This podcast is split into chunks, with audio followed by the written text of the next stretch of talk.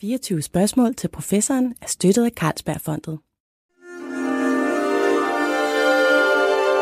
Du lytter til Weekendavisen. Her kommer 24 spørgsmål til professoren med Lone Frank. Og det er mig selv, du hører i dagens udsendelse. Ligesom jeg selv har lavet de spørgsmål, der vil blive stillet. Hvorfor siger jeg nu det? Ja, det gør jeg, fordi det ikke længere er en selvfølge, at journalister eller andre i kommunikationsbranchen for den sags skyld skriver deres egne tekster. Det kan man få kunstig intelligens til. Før nytår talte vi rigtig meget om chatbots, der kan give svar på alt, og om hvorvidt kunstig intelligens nu er ved at overtage verden og gøre menneskeheden outdated. Det prøver vi i dag lige at tage et køligt overblik over, og måske øh, tale lidt realistisk om. Øh, vi skal se på, hvad der sker i det her felt, og hvor kunstig intelligens eller AI er på vej hen. Øh, det gør jeg med en absolut ekspert i den slags. Det er dig, Ole Winter. Velkommen. Tak. Du er professor ved ikke alene Københavns Universitet, men også DTU, og du udvikler kunstige intelligenser til især øh, biologisk og medicinsk forskning og anvendelse. Og du følger selvfølgelig udviklingen i det her kunstig intelligens område indefra. Gennembrudene i det her ser ud til at være sådan ligesom faldet over hinanden de seneste år. Hvad har imponeret dig som fagmand mest? Ja, det er rigtigt, hvad du siger. Øh, det, der har imponeret mig mest, det er, øh, at det Google-ejede firma, der hedder DeepMind, for to år siden øh, løste det meget berømte proteinfoldningsproblem øh, med deres system, som de kalder, kalder AlphaFold. Så det vil sige, at man kan, tage, man kan starte med en aminosyresekvens, som ligesom koder for proteinet. I virkeligheden altså en, en gensekvens, ja. faktisk. Du ja. kan starte med en sekvens af øh, noget genetisk information, og så kan du sige med DeepMind, hvordan kommer proteinet, det her koder for, til at folde op og se ud i tre dimensioner? Præcis. Så det er, det er hvad skal man sige, det, det største, synes det største. Og der er måske og, andre øh, kunstig intelligensforskere, der vil sige noget andet, men mm. det er mit bud. Men det vender vi tilbage til, hvad, hvad det er, at der er så, så enormt godt ved det her AlphaFold. Øhm, hvad, hvad, hvad tror du, hvis du skulle se ud over de næste, lad os sige, 3-5 år? Øh, hvad, hvad venter du som forsker af store nye ting, der vil kunne komme, eller gennembrud? Altså, jeg tror, vi vil se meget mere det samme. Så mm. for eksempel, du nævnte allerede det med chatbots. De vil blive meget bedre, og de vil ligesom blive brugt i en masse sammenhæng, for eksempel i undervisning. Mm-hmm. De er måske meget bedre til, når man skal lære fransk. Så sidder man med sin chatbot og lærer fransk på det niveau, man har. Så man se meget mere det samme, men jeg tror også, at en af de ting, som, som ligesom har haltet lidt, hvis du kan huske, for 4-5 år siden, der kom de her gennembrud med, at en, en AI kunne slå verdensmesteren i brætspillet Go. Ja. Og det har vist sig at tage de algoritmer og tage dem ud i virkeligheden. Det har været sværere, end man troede, mm-hmm. af mange grunde det tror jeg, vi kommer til at se flere af de algoritmer faktisk kommer ud i virkeligheden. Og det har både gode og dårlige øh, konsekvenser. Men når du siger de algoritmer, hvad er det så for nogle algoritmer? Altså øh, spillet god, øh, ja, hvordan vil du føre det, altså noget fra det ud i virkeligheden? Det er svært. Det er også det. Jamen altså... ja, ja, ikke fordi du har et univers, som lever på et 19x19 øh, bræt. Øh, bræt. Ja. Øh, så det vil sige, at ligesom udfaldsrummet er begrænset, og så skal man sætte det ud i virkeligheden. Men, men man kan sige, med maskinlæring, som ligesom er en af de metoder, man bruger inden for kunstig intelligens, så handler det om data. Så det handler simpelthen om at samle nok data og gøre det systematisk. Hvis du tænker på spil, jamen så kan du få, få øh, den her agent, mm. altså den her kunstig intelligens, til at spille mod sig selv.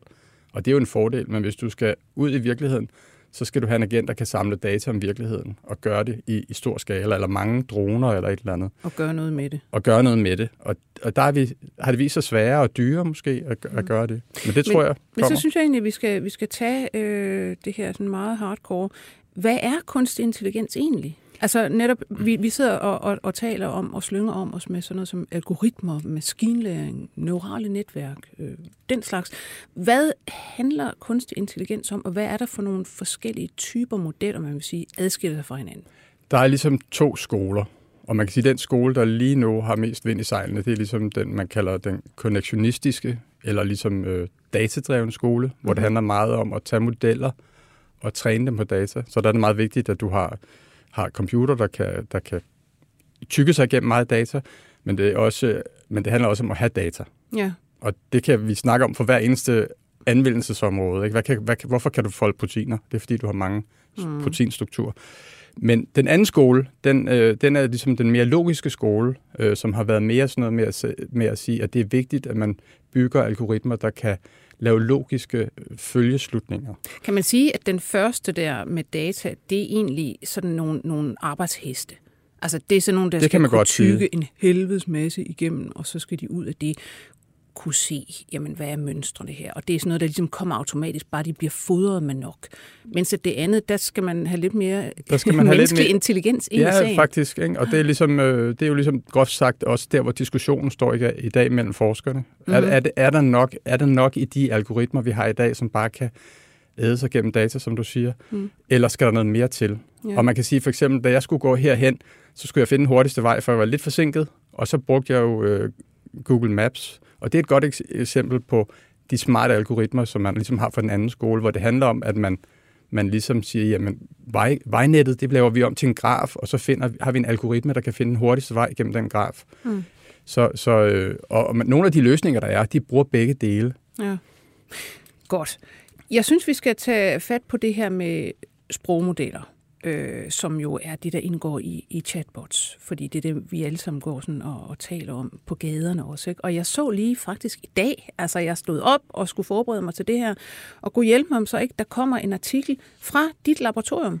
Øh, det en af dine øh, phd studerende er simpelthen kommet ud med øh, en, øh, en artikel med en model, I har brugt, og som øh, I kan få til at hvad det hedder, gå til en øh, amerikansk øh, lægeeksamen og faktisk bestå. Ja. Du må lige forklare mig, hvad, hvad, hvad det er, han har lavet, din studerende der. Ja, altså han har, gjort, han har faktisk gjort det, at han har taget en andens model. Så han har taget de her OpenAI, som også står bag ChatGPT. Og så har de stillet den til rådighed øh, for verden, og så har vi prøvet at se, kan vi hjælpe den på forskellige måder, uden at snyde selvfølgelig, mm. men hjælpe den til at kunne besvare de her spørgsmål. Og øh, de her spørgsmål er ret svære faktisk. Det er en afgangseksamen, så hvis du var læge og gerne ville praktisere i USA, så skulle du tage den eksamen. Det er sådan en multiple choice eksamen, mm. og du skal have 60% rigtigt Ja. øh, for at bestå. Og, og vi kom op på 60,7, tror jeg, og jeg tror, eks- eksperter kan, kan klare det med 90 procent. Så det betyder, at der er stadig noget vej at gå. Men I er, kan man sige, I er lige så gode som de ringeste læger. Ja. Hvis Som du jo lige altså også klare får dig, et klare dig med bagdelen i vandskorben, Ja, så, altså, så, så, så er det den. Ikke? Men, Ja. men, men altså, tre dage efter vi havde sendt vores artikel ud, så var der en gruppe fra Google, der kom op på 67 procent. Så det går meget hurtigt i det her felt. Det er en god Ja. ja. illustration af det. Ikke? Men, men den her chatbot, øh, GPT 3,5, tror jeg, den I har brugt. Ikke? Ja. Øhm, hvad øh, har I øh, trænet den på? Altså, det er en sprogmodel, Ja. som sådan. Ikke? Hvad, Vi- hvad, hvad består dens træning i, og hvad er det, den kan? Ja, altså vi har ikke selv trænet den, fordi det kræver simpelthen for mange computerkræfter. Så det er øh, det her firma OpenAI, som står bag GPT, som har gjort det. Øh, de har så slået sig sammen med Microsoft, så Microsoft har sat en kæmpe serverpark til rådighed for dem, så de kan træne. Mm. OpenAI har så ligesom taget hele internettet, selvfølgelig fjernet de værste ting fra, men trænet den her model. Og det er et meget simpelt koncept, sådan set. Du tager noget tekst, mm. den tekst den, så tager du det næste ord i den tekst, og spørger modellen, forudsig det. Ikke? Og, det er jo, og så kan du ligesom, når du så gør det, så rykker du ligesom vinduet en gang, så at sige. Så det er egentlig, den laver statistik. Den, Den laver siger statistik. bare, når jeg har et de her sindssygt mange millioner tekster, så når nogen siger, du er en, så kommer der oftest idiot bagefter, ja. For eksempel. Ja. Eller noget. Og det er så faktisk det næste skridt, som, øh, som OpenAI har gjort, fordi hvis man bare gør det, mm. så kan man få den her model til at være alt muligt. Altså Ja. man kan få den til at være højorienteret, Ja. venstreorienteret, øh, islamofob, racist osv. Kommer man på, hvad man Det- putter ind i den. Det kommer an på, ligesom, hvor, man, hvor man ligesom spørger den hen. Øh, så det, som, som OpenAI har gjort i næste skridt, det er, at de har ligesom set på output fra modellen. Mm. Man har stillet et eller andet lidt kontroversielt spørgsmål, for eksempel om, om konspirationsteorier, om covid-19-vacciner eller sådan noget.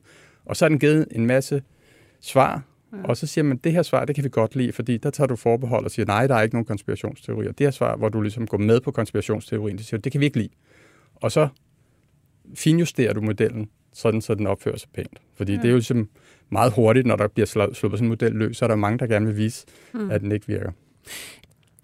Det er jo egentlig øh, ret interessant det her, og ret centralt for alle sådan nogle altså sprogmodeller, der, der skal kunne et eller andet, skal lave en tekst, eller skal kunne sige noget, altså give os nogle svar, ligesom en, en meget udvidet Google. Øh, altså, at de skal ligesom... Det kommer ind på, hvem der laver dem, hvem der indretter dem, hvem der pisker dem, i, du ved, i en eller anden retning og siger, nej, det her må du altså ikke svare. Ja.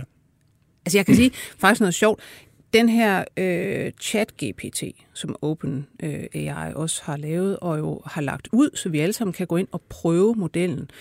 Øh, jeg gik lige ind, og så øh, bad jeg den om oplysning om altså mig selv.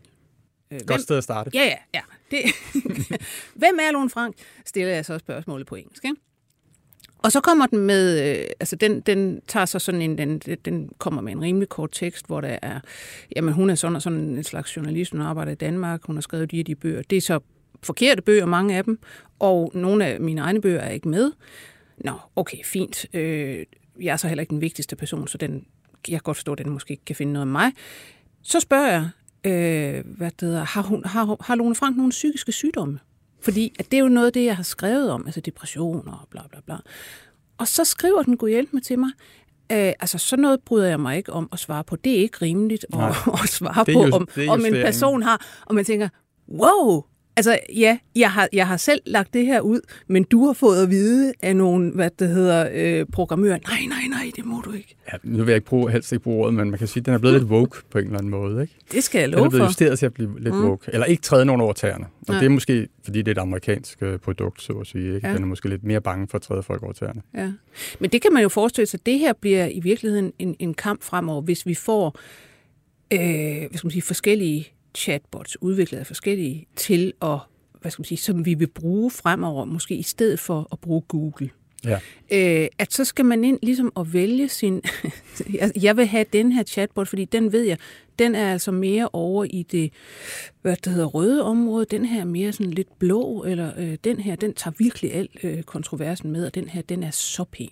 Ja, men det er der også. Altså, mm. der er øh, konkurrenter, der er på vej, øh, mm. og det er klart, så kan du få det, som du vil have det, ja. tror jeg. Men, men det, som vi så også i det studie, øh, med, som min phd har været på motor på, det var, at faktisk den store model, som er trænet på alt muligt, ja. at vi, vi, vi spurgte den jo om medicinske øh, eksamensspørgsmål, ja. men den er trænet på alt muligt. Den virker faktisk bedst, fordi ligesom det der med, at du får det brede øh, view, det gør, at du ligesom, at du, øh, at du lærer ligesom at forholde dig til, til ligesom, øh, sådan beslutningstrin og så videre, der er mange, der har prøvet at sige, nu vil laver vi en specialiseret udgave af det her, kun for medicin. Den fungerer ikke lige så godt. Øhm, men det er klart, at det eksempel, du kom med, med at den ikke kan huske dine bøger ordentligt, det er ikke fordi, den ikke har mødt dine bøger, da den blev trænet. Det har den, den har mødt dem alle sammen. Mm. Det er bare det, dens hjernekapacitet, så at sige, dens evne til at memorisere information er ikke stor nok. Nej. Så ligesom, fordi det er sådan en, en, en model, der ligesom spytter noget ud med sandsynligheder, så vil den ligesom sige en plausibel Lone Frank på. Mm, ja. Den kunne have den her titel. Ja. Ikke? Ja. Og, øh, og, og, og det betyder også, at den måske i virkeligheden er bedst til at være kreativ, end den er bedre til at være ligesom sådan en, en et opslagsværk. Ikke? Så kan du ja. bruge almindelig Google til at slå op og finde ud af, mm. hvem der gjorde hvad. Men så er spørgsmålet jo også, hvad vi kommer til at bruge øh, lige præcis de her sprogmodeller til. Altså, og hvor der eventuelt er hvad skal man sige, problemer, som de vil have svært ved at klare. Altså fordi diskussionen i øjeblikket er jo meget det her med, jamen de, de kommer simpelthen til at øh, erstatte hvad som helst. Ikke?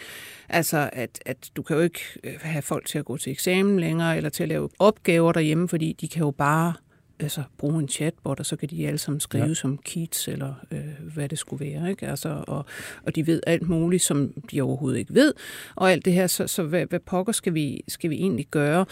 Og altså, øh, hvor ser du umiddelbart altså nogle, nogle vigtige begrænsninger? Eller nogle altså, der er masser af begrænsninger, men jeg tror også, der er en overreaktion lige nu. I går fik jeg en mail fra vores, fra vores øh, ledelse af vores øh, undervisning, og der, så fik jeg at vide, at der er en central Københavns Universitet beslutning nu, at de eksamener, der hedder skriftlige eksamener med mm. alle hjælpemidler, ja. der må du altså ikke bruge ChatGPT. Så den er ligesom i kategorien over alle hjælpemidler. Ikke? Ja. Og det tror jeg lidt er en overreaktion, eller mm. det viser måske lidt, at den måde, vi vi laver vores eksamener på, er ikke så gode, hvis man kan besvare dem med hjælp af sådan et, et stykke software i virkeligheden. Så skal vi måske lave vores eksamener på en lidt anden måde. Men altså, tilbage til det med, med begrænsninger. Der er masser af begrænsninger. Ikke? Altså, jeg, hvad vi så der med de der eksamensspørgsmål, er jo, at, at den, er, den mangler information mange gange. Mm. Og det vil sige, så begynder den at famle. Altså, man kan godt se det der, man ligesom begynder at finde på. Ikke? Ja. Eller den måske her, hvis det er multiple choice, så kan den godt eliminere en af de fire muligheder, men så er der tre muligheder tilbage, og så siger den bare, så kommer man ligesom til et endepunkt, hvor den ikke kan mere, så siger den, derfor er det mulighed A. Ikke? Ja. Øh, så, så der mangler noget information. Men så laver den også fejl i sådan logiske resonemanger. Altså A er større end B, så lidt længere nede kan den så sige, B er større end A, og så videre. Så, så, så der er mange ting, der mangler. Noget af det, og det er diskussion igen blandt forskere, noget af det måske noget, der går væk, hvis man ligesom bare gør det tingene større. Ja, fordi det er jo man, den der data, hvad det hedder, drevne model, vil vel egentlig bare sige, ja, ja, men vi skal bare have flere data. Ja. Så kører det. Ja, jeg tror, vi er, lidt, altså, vi er ved at løbe lidt tør for data, måske. Ikke? Ja. Fordi den er jo allerede trænet på hele internettet. Man kan så sige, grunden til, at den ikke kan, kender alle dine bøger, er, fordi den kun ligesom har kørt igennem træningssættet en gang. Så ja. har det ligesom ikke sat sig fast i hukommelsen mm. på den endnu. Nej. Øh, så det er måske en af de ting. Altså nu kommer OpenAI snart med GPT-4, og der er vilde spekulationer, hvad den kan. Ikke? Det er meget spændende. Øh, så det kunne godt være, at hvis man ligesom kørte træningssættet igennem flere gange, så ville den huske bedre. Ja. Øh, men der kan godt være stadigvæk nogle, nogle mangler. Altså mange af de forskere, som ligesom kommer mere ud af den lingvistiske skole, siger jo det der med, at vi bliver nødt til at bygge eksplicit evne til at kunne resonere, ligesom en symbolsk manipulation, ja. skal vi have ind i, ind i de her øh, AI'er, ikke? Fordi det er ligesom det, som kendetegner mennesker, at vi kan lave logiske resonemanger osv. Man kan sige, meget af vores eksistens har vi jo ikke brug for logiske øh, øh, resonemanger. Der handler vi jo meget på rygmarven, så at sige. Ikke? Men, ja, men det er i virkeligheden statistik.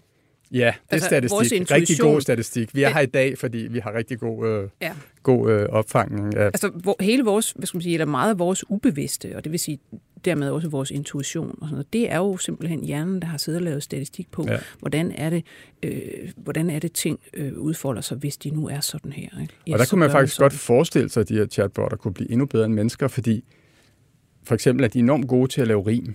Mm. Ikke? Og det er jo lidt underligt. Hvorfor er de så gode til at lave de her rim? Altså, de finder bare de mest... Du, ved, du kan bede dem om at tage to, to forskellige, helt urelaterede emner, og så kan de skrive ligesom et, et potpourri af, af de to emner ikke? Ligesom, mm. sammen og finde de bedste rim. Og det er jo fordi, at, at hvis man ligesom har en, sådan en bred evne til at associere, som de her har, ja. øh, men måske ikke har så langt... Øh, altså mange gode logiske evner, jamen så er det måske, det er måske nok til at skrive rigtig gode, ja. inspirerede vers. Jamen det er faktisk lidt interessant, du siger det. Det får mig til at tænke på øh, sidste sommer. Øh, der var Laurie Anderson, den øh, amerikanske performancekunstner, multikunstner, øh, på Louisiana Literature. Og jeg var op og talte med hende til en artikel til Weekendavisen. Og noget af det, hun så, jeg spørger hende sådan lidt i øst og vest, og hun er så sådan en, der er umulig at styre med spørgsmål, så hun svarer egentlig bare på det, hun har lyst til, og så, så går hun videre med noget andet. Og så hvad det, øh, ville hun enormt gerne vise mig, det, hun var i gang med, det var nemlig kunstig intelligens. Hun har simpelthen lavet sådan et Artist in Residence-program. Øh, hun har været i ja, Australien hos nogle øh, af de fremmeste forskere inden for sprogmodeller.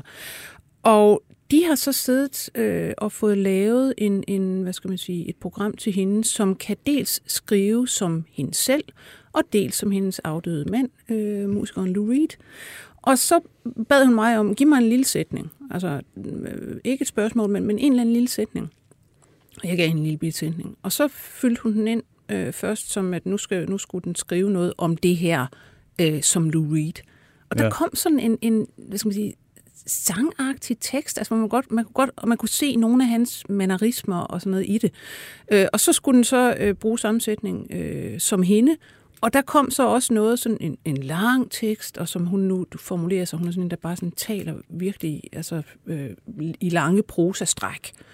Øh, og som hun sagde, hun brugte det her redskab til nogle gange simpelthen at når hun skulle have nye idéer til et eller andet. Fordi altså, så fik hun den til at skrive som sig selv, for eksempel. Og så kunne hun se noget, som ikke lignede hende eventuelt. Og som var sådan lidt, altså, du ved, som fik hende til at tænke, hov, jamen her er måske et eller andet, der kunne være interessant at bygge videre på, eller noget i den retning. Så det var sådan en slags prompt til at få nye idéer og, og gøre noget selv. Hmm. Altså, øh, jeg forestiller mig, at sådan noget her kunne blive altså meget interessant for... Du kan godt se nogle perspektiver i dit eget professionelle virke. Jamen, ja, det ved jeg ikke rigtigt. Altså, jamen, ja, ja, man burde jo prøve det. Ikke? Ja. Altså at se, jamen, kommer der faktisk noget ud, som kunne være interessant at øh, tweake sin egen stil med, for eksempel. Fordi man ender jo som menneske, altså lad mig bare sige det, når man har siddet her i, i over 20 år og skrevet, man ender sgu med at skrive på samme måde hele tiden. Ja, men øh, det er måske også godt for læserne, så ved de, hvad de får. Nej, det er jo, altså i virkeligheden er det jo enormt træls. Altså jeg kan nogle gange, så kan jeg se på en af mine tekster og sige, åh nej, for fanden, nu har du igen gjort det der, ikke? Ja. Faktisk til vores julefrokost på, på Weekendavisen var der nogen, der havde sat en chatbot til at, at skrive som, som fem forskellige af, af journalisterne. Ikke? Og så skulle man gætte, hvem det var. Ja, og det kunne man altså godt. fordi det, det er ret tydeligt, ikke? Ja, ja, ja. altså. Jo. Jo, men jeg synes, det er interessant øh, med Laurie Anderson. Det er, jo, det er jo en meget sådan øh, kunstnerisk og teknologisk måde at håndtere mm. savn på. Ikke? Altså, hun savner øh, Lou Reed, og så vil hun gerne Ja. have en Lou Reed-bot. Øh, øh, jeg vil sige, det virker ikke helt endnu. Nej. Altså, jeg, jeg tænker lidt, det, hvis du kan huske Harry Potter, der med Harry Potter undervejs i alle syv bøger, så ind imellem, så møder han jo sine afdøde forældre, som han aldrig har mødt. Og han har samtaler med dem og så videre, men de er lidt bag et slør, og de er, ikke rigt, de er der ikke rigtigt. Og det er lidt den samme fornemmelse, jeg har lidt med de her chatbots. Ikke? At det er sådan, de, de, de lades lidt som om, de imiterer, hvem vi er. Men, men jeg tror helt sikkert, du har ret i, at, at den der med at bruge det som inspiration, og de bliver også meget bedre. Så det kan godt være en dag, at selvom vi føler i dag, de er der ikke helt. Mm. Det kan godt være en dag, så er de der. Ikke? Og så kan det godt være, at vi, vi går ind i metaverset, Mark Zuckerbergs drøm, ikke? og så ligesom snakker i stedet for med, med en avatar, Med nogle avatarer. som vi synes er, er rare at snakke med, end de mennesker, vi møder på vores vej. Ja. Altså, jeg så øh, et øh, sådan et specialmagasin for øh, folk i markedsføring Ja. øh, og på reklamebyråer her Ja. for nylig. Det var sådan en lang artikel om, hvor skønt det var at have fået de her kunstige intelligenser, fordi dem kunne man altså stort set sætte til at lave både illustrationer og alt muligt. Ja. Og altså, der var en, øh, hvad det hedder, sådan en underdirektør i sådan en markeds, marketingbyrå, der skulle på barselsorlov, og han havde lavet sådan en chatbot, som han egentlig regnede med skulle være hans barselsvikar. Ja. Men, ja. Ja. men samtidig var de overhovedet ikke bange for, at, at, hvad skal man sige, at mennesker ville blive overflødige i den her branche.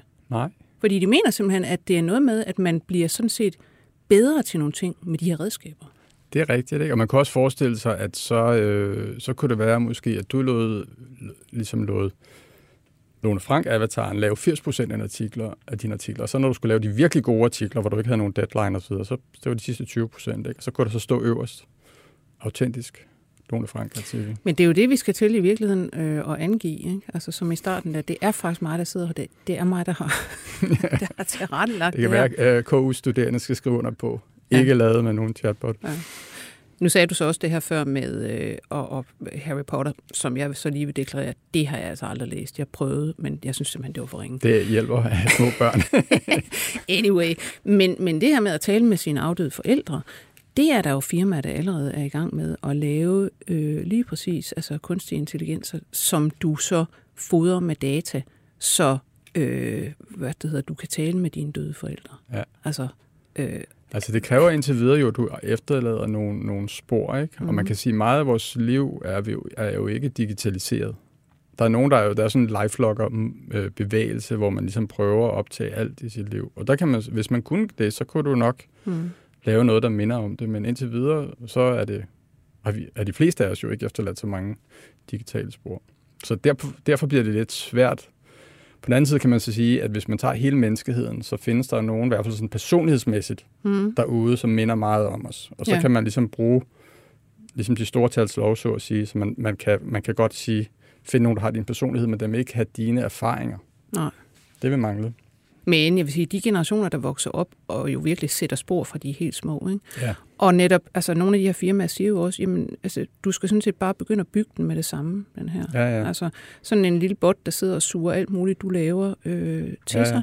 Og så når du dør, jamen så kan den sådan set virke som dig over for dine kære. Ja.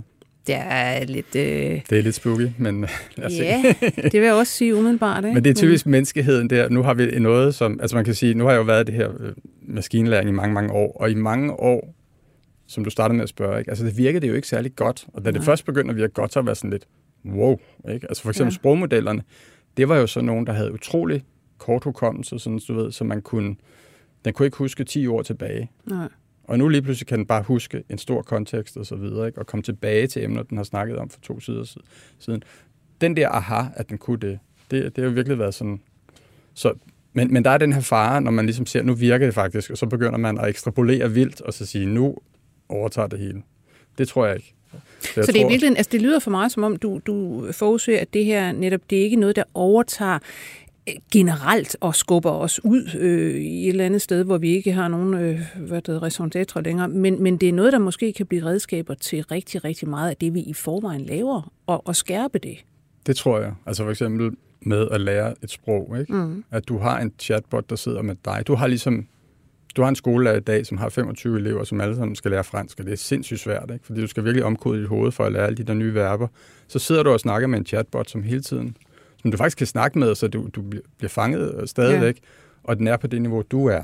Det tror jeg, øh, på den måde, så tror jeg, der er en masse steder i den her teknologi, ligesom kan gå ind og ændre. Altså det kan vi også se på universitetet, ikke? Når, vi ikke kan, når vi ikke længere kan, øh, kan stille de samme opgaver til eksamen, fordi det ja. kan en chatbot altså besvare. Ja. Så, så er vi udfordret, at man, man kan vente den om, og så bruge teknologien til at lave værktøjer ja. til bedre læring, for eksempel. Jeg ser umiddelbart et enormt marked for meget, meget billige coaches. Ja. Altså, hvorfor betale tusindvis af kroner for øh, at sidde over for en, der ser venlig ud og siger, ja, ja hvad synes du selv? Prøv at vente om.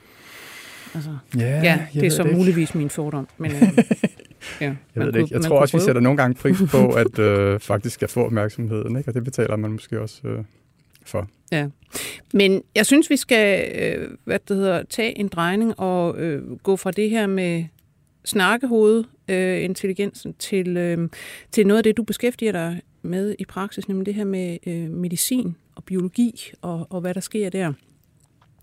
Øh, og, og selvfølgelig øh, kan vi tale videre om det her, I faktisk har øh, hvad der er lavet med øh, en chatbot, der kan tage øh, eksamener. Øh, hvad kan det føre til med hensyn til, hvor kan man egentlig bruge øh, sådan nogle teknologier i det medicinske arbejde og gøre det bedre?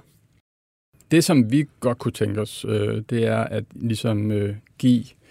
Altså man kan sige, at læger arbejder jo meget med at, at snakke med andre læger, ja. når, de har en, når de for eksempel har en diagnose, de ikke kan stille. Der kan man så sige, at så kan man have en AI, der kan være igen kreativ og sige, det kunne være de her diagnoser. Ikke? Jo. Og den måde, som vi ligesom tilgår det teknologisk, det er at sige, at den der chatbot er ikke god nok alene, fordi den husker ikke alle detaljerne. Altså den vender så at sige fortegnet nogle gange. Så hvis nu vi kan kombinere den med en søgemaskine, som fungerer rigtig godt, og så ligesom at chatbotten kan skrive noget tekst ovenpå.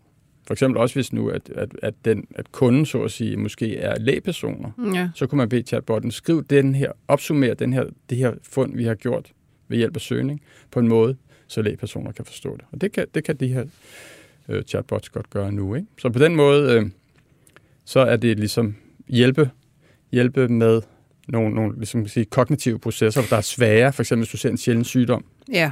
Hvordan, hvordan, øh, hvordan laver du ligesom den, vi snakker nogle gange ligesom den der inverse inferens, at du ligesom går fra symptomer til sygdommen. Ikke? Ja. Og det er enormt svært, selvom du ved, en læge har jo mødt, blevet udsat for en masse forskellige sygdomme i skolen, men lige at du ved, have det præsent, hvis det måske er en sygdom, man kun møder én gang i sin karriere, det er rigtig svært. Og der kan man så sige, have en søgemaskine med noget AI på toppen, kan hjælpe mm. til at øh, være mere kreativ omkring, hvad det kunne være. Det kunne måske også være rigtig godt i virkeligheden for altså, praktiserende læger, som jo skal kan man sige, altså dække enormt meget Præcis, grund. Ikke? Altså når vi taler om hospitalslæger, 80 så er de influenza, og så en gang imellem kommer der noget. Ja, men, men en, en, en, øh, altså en praktiserende læge skal jo kunne altså huske, øh, eller hvad det hedder, kunne virkelig meget med hensyn til, ah, men det er nok det der, og det er nok det der. Altså alle mulige områder, hvor en hospitalslæge sådan set er specialiseret. Ikke? Så måske der i, i almen praksis kunne det være rigtig, rigtig godt. Hvis de har tid til at spørge af en. oh, ja, ja, men det er rigtigt. Det, ja. det, det, det ja. helt klart. Men, men øh, tilbage til sådan det, det mere hardcore, øh, som ikke er chatbots. Ja. Altså, du talte om den her AlphaFold, ja. som er et stort gennembrud. Det er et stort gennembrud, Hvorfor? Ja. Ja, altså det er næsten lige siden man fandt ud af, at proteiner ligesom folder ud fra sekvensen, og, øh, og ligesom at deres, deres struktur er vigtig for, hvordan de fungerer mm. i kroppen. Ikke? Altså man kan forestille sig, ligesom, at cellerne det er sådan en stor suppe af proteiner, der går rundt og interagerer med hinanden, og små molekyler, og går igennem cellevæg og så videre. Og proteiner er jo det, der laver alt i vores krop. Det er ligesom, det er ligesom fabrikken. bygger den op og så videre. Så og det er ligesom, at vores vaskepulver gør, at, at du ved, pletterne kommer væk og så videre. Ikke? Det er også proteiner, ja. Og så, så ligesom strukturen betyder utrolig meget for funktion, og, og traditionelt har man så ligesom skulle bruge eksperimenter til at finde det. Altså man skulle ligesom bygge, man skulle ligesom få, få proteinen til at krystallisere sig, så skulle man sætte det ind i sådan en røntgen diffraktionsapparat. Og det har altså, vil jeg bare lige sige, været en enormt vanskelig proces. Nogle proteiner kan man ikke ja. krystallisere, Nej. og nogle PUD'er har gået, øh, en helt PUD er gået med et protein. Ikke? Ja. så, så det, så, men, men, men det gode, der er kommet ud af det, er, at så har man lavet den her Protein Data Bank, ikke, som indeholder rigtig, rigtig mange proteiner. Og det er jo guf ja. for sådan som mig, at man kan ligesom træne en maskinlæringsmodel på det. Nu var det så ikke et akademisk gruppe, som lavede gennembruddet. Det var så et, et, et firma, som, ejede, som hedder DeepMind, som er i London, som er ejet ja. af Google, ja. som lavede det. Ikke? Øhm, men, men altså, den hel, det har været en heldig grad at kunne folde proteiner. Ja. Og det, det har de så kunnet. Øh, på noget, som er tæt på lige så nøjagtigt som eksperimenter. Hvad bruger man det så til, hvis man er gået i gang med at bruge det, om man så må sige, i øh, forskning eller udvikling af medicin, eller klinisk på anden måde?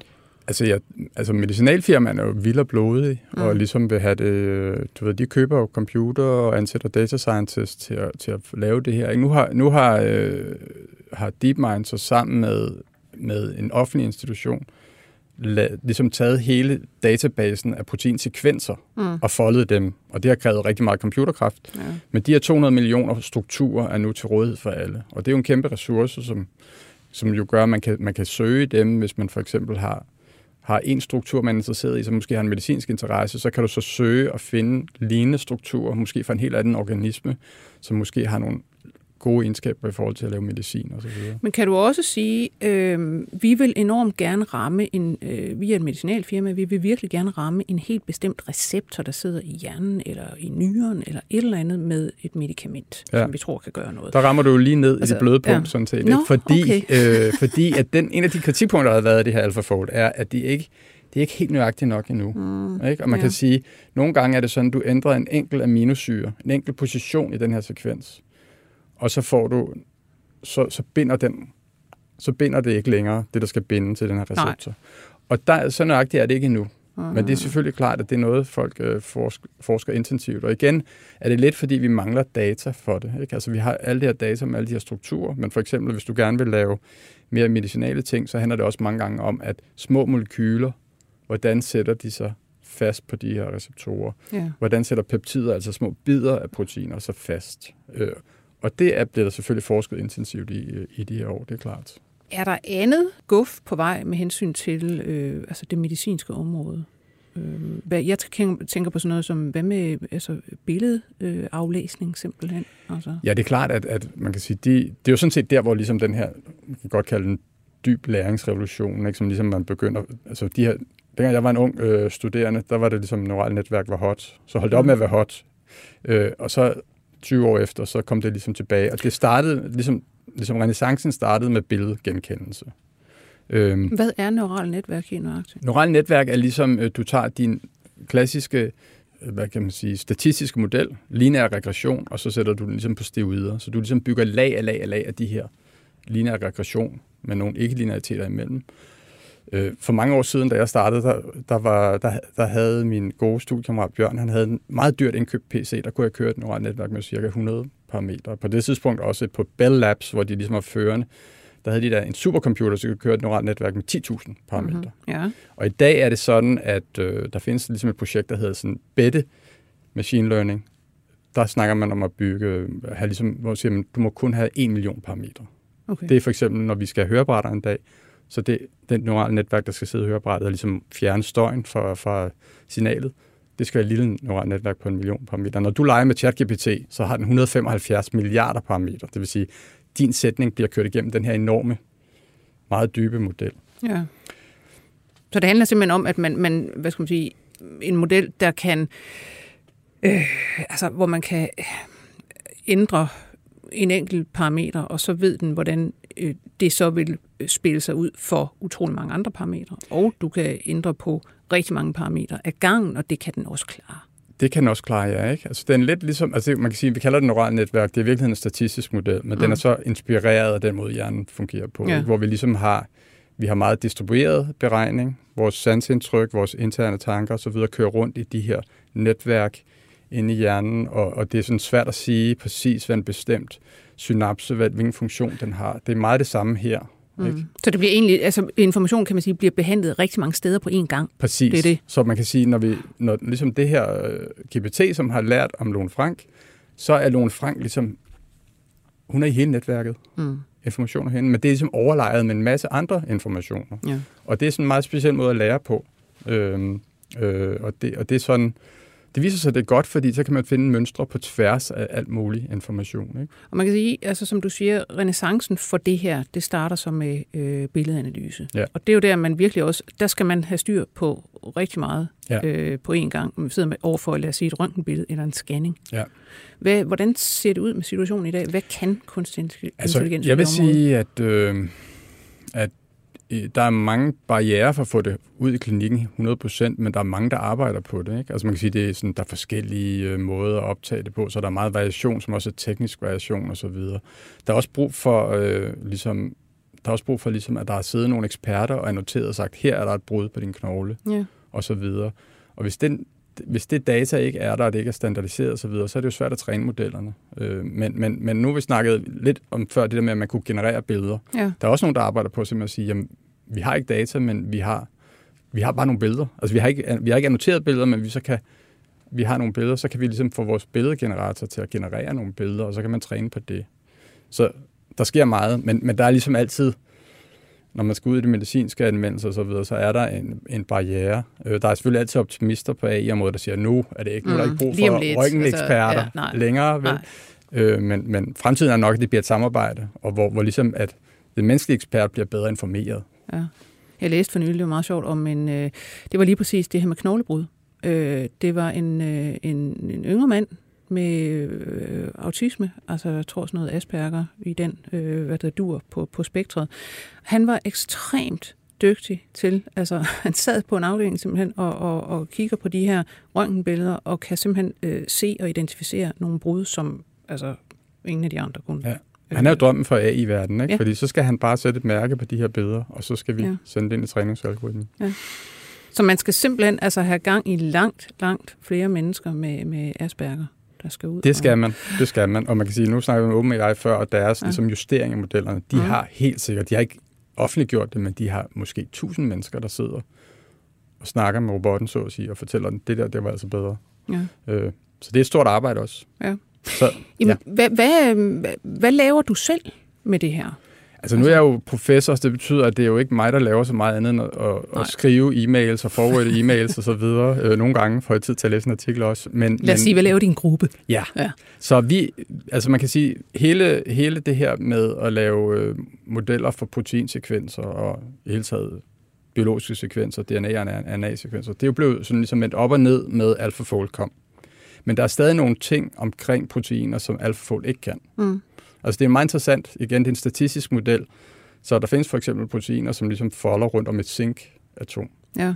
Men det er ikke med i modellen. Men det kan godt folde de her proteiner. Så er der bare ligesom et hul mm-hmm. i proteinet. Så det ligesom lærer ja. ud fra statistik, at når, når der er den her sekvens, jamen så folder det sådan til noget, der kan gribe om et zinc-atom. Ikke? En, så en ting, vi arbejder med, det er transmembranproteiner. Og ligesom sige, at hvor, hvilke proteiner er transmembranproteiner? Ikke? For de, bliver bare foldet AlphaFold. Altså det er jo sådan nogle der, der, øh, hvad skal man sige, proteiner, der sidder både på den ene og den anden side Præcis. af en cellemembran. Altså den er måske en receptor udenfor, og så går den ind igennem øh, hvad hedder, membranen, og så gør den noget på den anden side Præcis. øh, inde i cellen, når Super den er blevet stimuleret udenfor. Ja. Super spændende, og man kan sige, så de transmembranproteiner er enormt vigtige for, for kommunikation, fra ligesom, hvad der sker uden for en celle og inde i, inde i en celle. De er vigtige for ligesom, transport af Ja. molekyler øh, ind og ud og så videre. Ikke? Men, men AlphaFold ved ikke, at det er transmembranprotein. Nej. Men der er selvfølgelig et signal i, i, i, i sekvensen, der fortæller noget om det. Ja. Så, så vi arbejder ligesom med at kan sige, supplere øh, øh, den information, man får fra AlphaFold med information om, er det her transmembranprotein, og hvad er det for en del af proteinet, som sidder i membranen. Mm.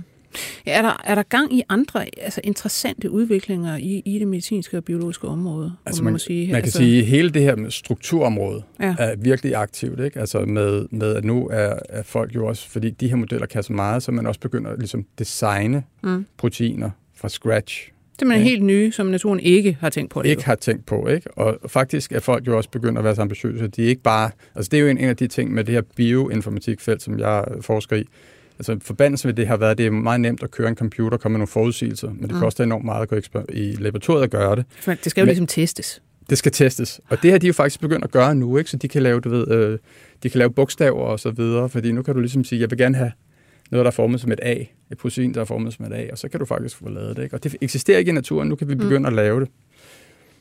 Øh, jeg tænker på sådan noget som øh, nu inden for altså, proteiner, øh, eller i det hele taget, altså det, det kan man jo også inden for det, der hedder syntetisk biologi. Altså ligesom, øh, der forestiller man sig at lave øh, proteiner, som, som slet ikke ville kunne laves af en celle, fordi det simpelthen, øh, man bruger nogle andre øh, hvad skal man sige, koder, og man bruger nogle andre aminosyre, end vores celler kan gøre. Ja. Det kan man vel også begynde på, eller hvordan, eller er det øh, for vanskeligt endnu? Det kan man måske godt. Øh, det kræver igen, at man har noget træningsdata, eller man, man kan sige, hvis, hvis man ligesom går ned til det grundlæggende niveau, så er alting jo ligesom atomer. Ja. Så hvis du ligesom først begynder at have en beskrivelse, der er atomer, så, er du sådan, så holder det op med at være aminosyre. Så er det Mhm. bare, så er det bare ligesom nogle, nogle, nogle øh, atomer, der er bundet sammen. Og så er, det, så, er ligesom, så er der frit spil. Ikke? Og det kan man sige, det har du også brug for, hvis du for eksempel gerne vil, vil begynde at forudsige, om et enzym kløver sukker eller ej, så skal du også ligesom have en atomar beskrivelse af de her sukker. Der er, mange, der er uendelig mange sukker. Ikke? Jo.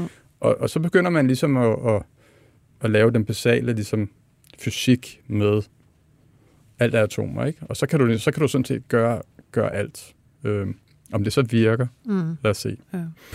Øh, når du sidder sådan og kigger ud over verden, øh, hvor bliver der lavet noget, som du vil sige, det her altså, er meget langt ude i øjeblikket, men kunne godt blive til noget?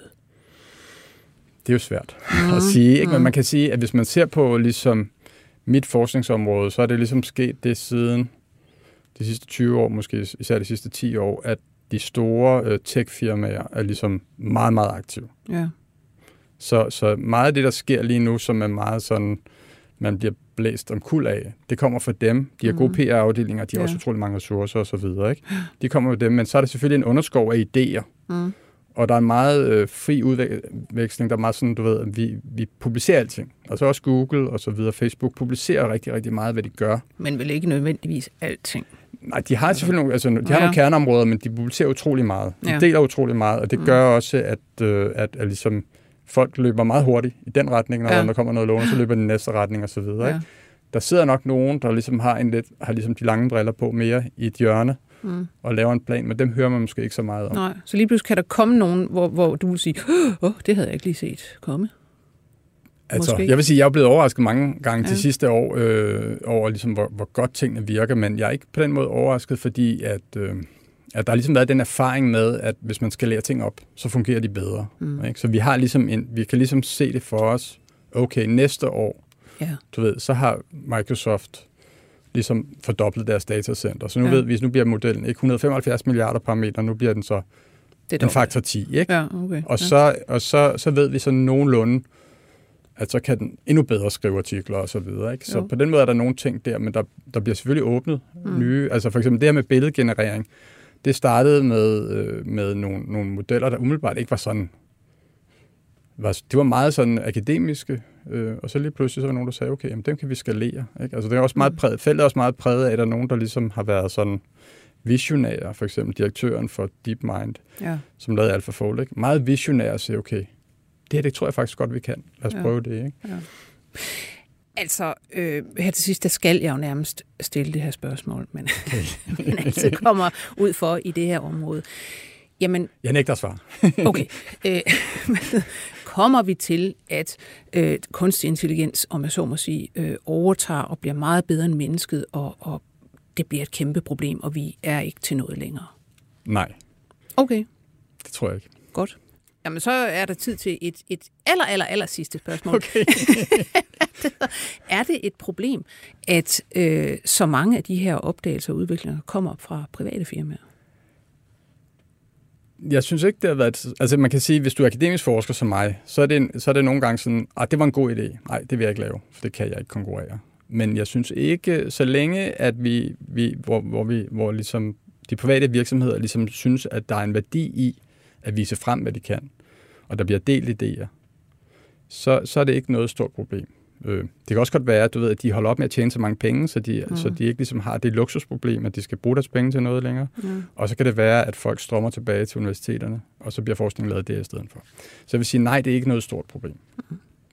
Men vi holder øje med det. det øhm, jeg vil sige tusind tak, fordi du kom, Ole Winter, og, og, og gav os et blik på det her felt, som alle går taler om, og de færreste af os ved ret meget om. Øh, og jeg skal sige, at du er jo øh, professor ved både Københavns Universitet og DTU. Jeg skal også sige, at vi i dag var produceret af Cecilie Blomqvist. Jeg hedder Lone Frank. På genhør. 24 spørgsmål til professoren er støttet af Carlsbergfondet.